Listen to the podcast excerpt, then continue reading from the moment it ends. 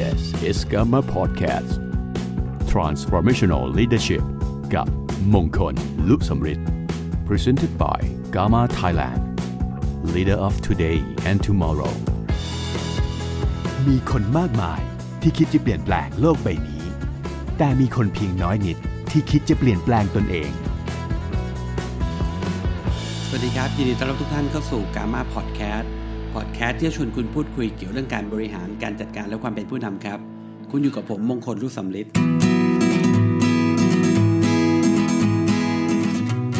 ในฐานะท่านที่เป็นพวกเราเป็นผู้นำองค์กร เป็นผู้นำทีมหรือนักสร้างคน มาเป็นที่ปรึกษาทางการเงิน หรือเป็นตัวแทนประกันชีวิตก็ตามเนี่ยผมเชื่อว่าหลาย ๆ ท่านเนี่ยก็คงมีประสบการณ์อยู่แล้วครับว่า ลองชวนใครบางคนมาที่ตอนแรกก็ดูดีดูดี โปรไฟล์ก็ดีทุกอย่างก็ดูน่าน่าสนใจ ที่น่ามีโอกาสจะสำเร็จในวิชาชีพนี้ได้ แต่ทำไมทำไมครับ อยู่ไปอยู่มากลับกลายเป็นคนที่ไม่ได้สำเร็จในอาชีพนี้ เราบอกว่าสิ่งหนึ่งที่สำคัญครับ ที่จะทำให้คนคนหนึ่งประสบความสำเร็จในวิชาชีพนี้ต้องถือว่าเป็นวิชาชีพที่ไม่ง่ายครับ เป็นวิชาชีพที่คุณต้องมีความรับผิดชอบสูง และที่สำคัญที่สุดก็คือ มีนิสัยการทำงานอย่างถูกต้องครับ นิสัยการทำงานอย่างถูกต้องนั่นแหละครับ คือสิ่งที่ที่ทำให้คนคนหนึ่งที่เป็นที่ปรึกษาทางการเงิน หรือเป็นตัวแทนประกันชีวิต อยู่ได้ในอาชีพนี้อย่างยั่งยืนฟิลิปซีริชาร์ดพูดอยู่ในหนังสือของเขา ในหัวข้อว่า 30 วันกับความทุ่มเทครับฟิลพูดถึงเรื่องของนิสัยครับท่านฟิลบอกว่านิสัยก็เหมือนร่องทางที่ทำไว้บนถนนโคลนไม่ว่าจะเป็นนิสัยไม่ดีแบบไหนก็ตามล้วนเป็นสิ่งที่เราต้องทำลายมันให้ได้ ต้องออกไปจากล่องทางให้ได้ครับ พื้นฐานนิสัยของแต่ละบุคคลเนี่ยมีไม่เหมือนกัน เรามีทั้งนิสัยที่ช่วยให้คุณประสบความสำเร็จ และมีนิสัยที่ฉุดรั้งทำให้เราไม่สามารถไปสู่ความสำเร็จได้ คนที่มาทำงานกับเราก็เช่นเดียวกันครับเขาก็มีสิ่งเหล่านี้เหมือนกัน นิสัยบางอย่างเปลี่ยนได้ นิสัยบางอย่างเพิ่มได้ครับ และผมกำลังพูดถึงนะครับนิสัยที่เราควรจะเพิ่มนะครับฟิลิปซีริชาร์ดพูดถึงนิสัยครับว่าเราจะสร้างนิสัยเหล่านั้นให้เพิ่ม เติมแต่งนิสัยเหล่านั้นให้เกิดขึ้นได้อย่างไร คือนิสัยการทำงานอย่างถูกต้องในวิชาชีพนี้เอิร์ลไนติงเกลนักคิดนักเขียนนะครับ คนหนึ่งได้พูดถึงเรื่องของเทคนิคในการสร้างนิสัยครับ เอิร์ลไนติงเกลบอกว่าหากคุณทำบางสิ่งบางอย่างเป็นเวลา 30 วัน มันจะครอบครองคุณ คุณจะครอบครองมัน และมันจะเป็นเรื่องสบายๆมาก ๆสำหรับคุณในการสารต่อจากจุดนั้น แต่คุณต้องทำมันเป็นเวลา 30 วันต่อเนื่องกัน นั่นคือส่วนที่ยากมาก ราะหลังจากที่มันผ่านไป 30 วันแล้ว มันจะกลายเป็นธรรมชาติที่ 2 ของคุณครับ เคยเห็นไหมครับ หลาย ๆ ครั้งหลาย ๆ คราที่เราต้องการที่จะทำอะไรบางสิ่งบางอย่างเนี่ย แต่ทำแล้วไปไม่รอดเนี่ยเขาบอกว่า 30 วันแรกนั่นแหละครับ หากคุณพยายาม อดทน พยายามที่ยืนกรานทำโดยไม่มีการลดหย่อนให้กับตัวเองเลย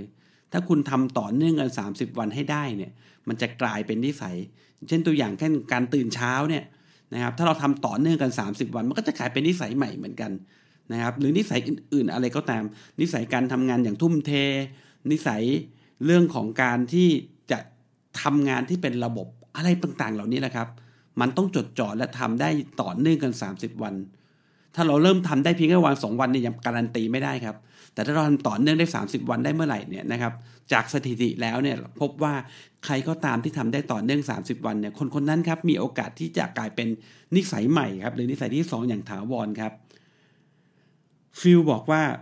เราต้องช่วยให้ที่ปรึกษาพัฒนาครับ เขาบอกว่าเราต้องสอนนิสัยที่เหมาะสมให้แก่เขาครับ ตั้งแต่แรกใน 90 วันแรกพวกเขาจะทำอะไรก็ได้ที่คุณบอกให้ทำแต่จะทำน้อยมากในสิ่งที่คุณขอให้พวกเขาทำหลังจากนั้นโหนี่แหละครับคือเคล็ดลับ นี่แหละครับคือจุดสำคัญครับที่ทำไมครับ ที่ปรึกษาบางคนที่เข้ามาร่วมงานกับเรา แล้วในที่สุดแล้วเขาไม่ประสบความสำเร็จ เพราะเขาไม่ได้ถูกปลูกฝัง นิสัยการทำงานอย่างถูกต้อง ตั้งแต่ช่วงแรก ๆ ของการทำงานครับ แล้วคนที่จะแนะนำตรงนั้นได้คือใครล่ะครับ ถ้าไม่ใช่คนที่เป็นผู้นำองค์กรนั้น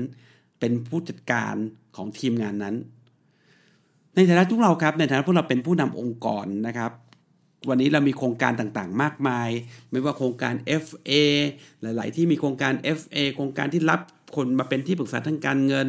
หรือเป็นตัวแทนเต็มเวลานะครับลาออกมาทำงานนี้เต็มเวลาจริง ๆ จังๆเนี่ยนะครับเป็นโครงการที่เขามีระยะเวลาที่คุณต้องอบรมถูกไหมครับและนั่นแหละครับเวลาสำคัญ ถ้าเราไม่ได้เข้าไปดูแลเขาอย่างจริงจัง ถ้าเราไม่ได้เข้าไปบอกเขา สอนเขา หรือบอกให้เขาทำในสิ่งที่ควรทำใน 90 วันนั้น ถ้าสิ่งนั้นไม่เกิดขึ้นภายใน 90 วันแรก และไม่ทำอย่างต่อเนื่อง มันเป็นไปไม่ได้เลยครับ ที่นิสัยเหล่านั้นจะเกิดขึ้นหลังจาก 90 วันครับฟิลบอกว่าการที่เราจะช่วยนะครับ เราเราต้องช่วยเขาครับ เราต้องช่วยที่ปรึกษาใหม่ของเรานะครับ เราให้รู้ว่าเราจะหล่อหลอมให้พวกเขาทำสิ่งต่างๆ ตามวิธีทางของเราตั้งแต่ต้น นะครับวันหนึ่งภายหลังนะครับเขาสามารถเพิ่มความคิดสร้างสรรค์ และความสามารถลงไปในการทำงานได้ ฟังมาถึงตรงนี้ได้เป็นยังไงครับ มันไม่ได้หมายความว่าเราไม่ปล่อยให้เขาทำในวิธีการของเขาครับ หรือต้องบังคับขู่เข็นครับ ให้เขาทำในตามวิธีทางของเราเท่านั้นไม่ใช่ครับ แต่ช่วงแรก ๆ เท่านั้นครับ มันคุณต้องมีระบบอะเหมือนกับถ้าใครตีกอล์ฟเนี่ยจะรู้ ถ้าคุณตีกอล์ฟแล้วคุณเริ่มต้นฝึกกอล์ฟโดยให้โปรจับเนี่ย มันจะมีวงวงครูว่างั้นเถอะนะครับ แต่ใครก็ตามนะครับ ที่ฝึกเองเนี่ยนะครับ ด้วยตัวเองเขาก็ตีได้เหมือนกันทั้งสองคนนะครับ แต่พบว่าใครบางคนที่มีวงเรียบร้อยแล้วที่มีครูช่วยจับไว้เรียบร้อยแล้วเนี่ยวันหน้าวันหลังนี่เขาไม่ได้ตีไปนานแต่เขาสามารถนะครับ ไม่ได้ตีไปนานหลาย ๆ เดือนเนี่ยก็กลับมาตีในวงเดิมได้ แต่ใครบางคนที่ไม่ได้ฝึกด้วยวิธีการอย่างนี้นะครับ อาจจะใช้ความสามารถเฉพาะตัวหรือครูพักรักจำอะไรก็ตามเนี่ยผลปรากฏว่าพอหยุดไปนาน ๆ กลับมาอาจจะตีไม่ได้ก็ซ้ำด้วยซ้ำไปครับ มันเรื่องเดียวกันเลยครับ ในฐานะของความเป็นผู้นำครับ เราต้องช่วยที่ปรึกษาใหม่ของเราครับ ให้รู้ครับว่าเขาควรทำหรือไม่ควรทำอะไร นะครับให้เขารู้ตั้งแต่ 90 วันแรกคราวนี้มาดูตัวอย่างนิสัยนะครับที่ฟิลบอกว่าเราต้องสร้างให้เกิดขึ้นให้ได้ ตั้งแต่ตอนเริ่มต้นทำงานใหม่ ๆ อันแรกครับก็คือการควบคุมกิจกรรมการทำงาน โอ้เรื่องนี้เป็นยาขมนะฮะต้องบอกครับเป็นเรื่องยาขมมากๆครับ หลาย ๆ บริษัทหลาย ๆ องค์กรพยายามทำก็เรียก activity management นะครับทำ one gas system นะครับทำ PAS นะครับ อะไรก็ตามเนี่ยนะครับเยอะแยะไปหมดเลยนะครับ หรือทำก็เรียกว่าเซลล์บิลดเออร์นะฮะคุณคุณไหมครับคำเหล่านี้ แต่พบว่าเราไม่ได้จดจ่อหรือจริงจังกับสิ่งเหล่านี้ครับ ตั้งแต่แรกทุกท่านลองนึกภาพดูนะครับ ที่ปรึกษาบางคนที่เพิ่งเข้ามาทำงานใหม่ ๆ แล้วเราไม่ได้ดูแลเขาเรื่องนี้ไม่ได้บอกเขาเรื่องนี้เนี่ยเขาอาจจะทำงานได้นะครับทำงานได้แล้วอยู่ดีๆนะครับ เราก็บอกว่าเอาไม่ได้แล้ว จะต้องทำตัว activity management ต้องเก็บบันทึกจดบันทึกว่าวันนี้คุณเข้าพบคนกี่คนนำเสนอกี่คนเสนอแผนกี่คนสรุปการขายกี่คนขอต่อรายชื่อกี่คน ทุกท่านเชื่อไหมมันไม่ง่ายเลยนะที่จะท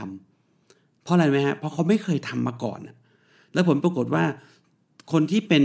ผู้นำขององค์กรเนี่ยก็ไม่ได้จดจ่อเรื่องนี้ด้วยและไม่ได้ให้ความสำคัญเรื่องนี้ด้วย บอกไปได้เลยครับ เรื่องนี้ลืมไปได้เลยครับ แล้วเราก็รู้นี่ครับว่างานของการเป็นที่ปรึกษาหรืองานเป็นตัวแทนประกันชีวิต งานนี้เป็นงานของสถิติ มันอยู่ที่ว่าใครทำงานเยอะกว่ากัน ใครพบลูกค้าเยอะมากกว่ากัน ใครมีแหล่งรายชื่อเยอะกว่ากันเท่านั้นเอง แล้วนึกภาพเลยครับ ถ้าเราไม่เคยเก็บสถิติเลย เราจะพัฒนาตัวเองได้อย่างไรครับถ้าเราไม่เคยรู้เลยครับว่ากิจกรรมไหนครับที่เป็นกิจกรรมจุดอ่อนของเรา แล้วเราจะแก้ตรงไหนได้ยังไงล่ะครับ ในฐานะคุณเป็นผู้นำเพราะฉะนั้นนะครับ activity management เป็นหนึ่งในนิสัยครับ ที่ต้องต้องถูกปลูกฝังตั้งแต่ 90 วันแรกเลยนะครับ และให้เขาทำต่อเนื่องให้ได้ครับ อย่างน้อย 1 เดือนแรกผ่านไปให้ได้ ถ้าเขาทำต่อเนื่องผ่านไป 1 เดือน จะมีโอกาสไปต่อ ขออนุญาตเล่าในส่วนตัวผมแล้วกันนะครับ ในฐานะผมเนี่ยก็ดูแลทีมงาน สิ่งหนึ่งที่ทีมงานผมทำต่อเนื่องกันมา เป็นปีแล้วครับ เราเรียกว่าระบบ One Guard System ระบบนี้เนี่ยนะครับ คนที่เป็นที่ปรึกษาของผมทุกคนเนี่ยนะครับ Advisor ทุกคนจะต้องส่งนะครับส่งกิจกรรมนะครับทุกๆคืนครับเขาต้องส่งการบ้านนะครับทางไลน์นะครับ ก็เขียนมาครับว่าสิ่งที่ทำวันนี้นะครับคืออะไรสิ่งที่ทำได้ดีในวันนี้คืออะไร สิ่งที่รู้งี้ต้องปรับปรุงนะครับ หรือสิ่งรู้งี้ไม่น่าทำเลยคืออะไรนะครับหนึ่งไอเดียหนึ่งข้อคิด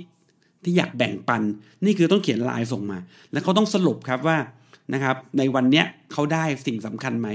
ตัวเลขสำคัญที่เราพยายามจะบอกเขาต้องทำก็คือ 2 พบ 5 คะแนนครับ 2 พบ 5 คะแนน ทุกวันก็ต้องมีโอกาสพบคนอย่างน้อย 2 คนนะครับแล้วต้องได้ 5 คะแนน 5 คะแนนหมายความว่านะครับหคะแนนเนี่ยมาจากอะไรครับ ถ้าลูก advisor มีการเข้าพบนะครับเข้าพบผู้มุ่งหวังเนี่ยได้ 1 คะแนน แล้วมีการเสนอแผนได้ 1 คะแนน ได้พยายาม ที่จะสรุปหรือปิดการขาย ไม่ว่าจะปิดได้ปิดไม่ได้ได้ 1 คะแนน ต่อรายชื่อลูกค้านะครับ ได้ชื่อละ 0.5 คะแนน และถ้ามีกิจกรรมในเรื่องไปทานข้าว ทานกาแฟ แล้วมีกิจกรรม 3-4 ข้อข้างต้นนี้ ได้คะแนนช่วยอีกหนึ่งคะแนนครับ เราก็พยายามจดจ่อแบบนี้มาตั้งแต่แรกนะครับทุนแรก ๆ เป็นบอกเลยครับว่าลำบากมากๆครับทำมั่งไม่ทำมั่งนะครับทำไปบ่นไปก็มีนะครับ ซึ่งเป็นเรื่องธรรมดา ในฐานะ